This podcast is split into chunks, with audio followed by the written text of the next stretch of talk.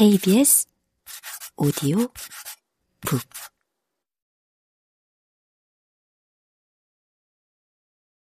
나도 어쩌다 부록을 넘긴 나이가 되었지만 천성적으로 게을러서인지 아니면 환경에 문제가 있었는지 별로 결혼의 필요를 느끼지 못했다. 원래 나는 소설가가 되고 싶었다. 그런데 내가 중학생일 때 홀로 나를 키우시던 어머니께서 돌아가시자 미국에 사시던 이모가 나를 거두셔서 나는 시카고 이모네에서 학업을 마치고 이렇게 치과 의사가 되었다. 문학소녀를 꿈꾸던 내가 의사가 된 데는 아무런 동기도 없었지만 무슨 이유에서인지 이모는 내가 치과 의사가 되기를 바라셨다.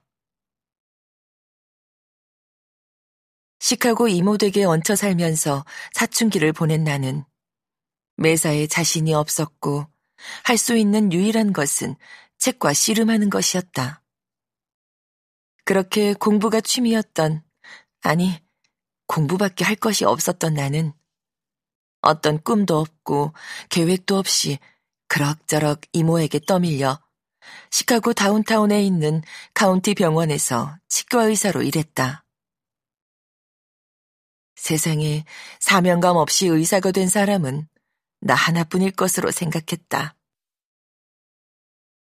하지만 환자가 늘고 내 실력을 인정받기 시작하자 나는 직업에 보람을 갖게 되었다.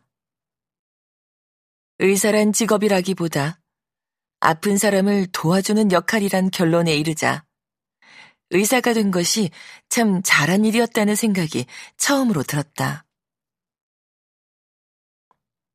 사람은 형편이 나빠지거나 궁지에 몰리면 전지전능하신 분에게 기도하면서 도움을 바란다.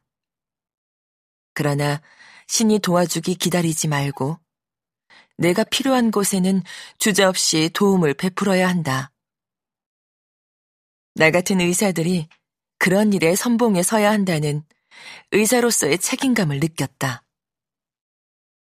나는 그렇게 인생에 철이 들었다. 나는 개인병원 개업을 미국의 작은 도시인 샌피드로를 택했다.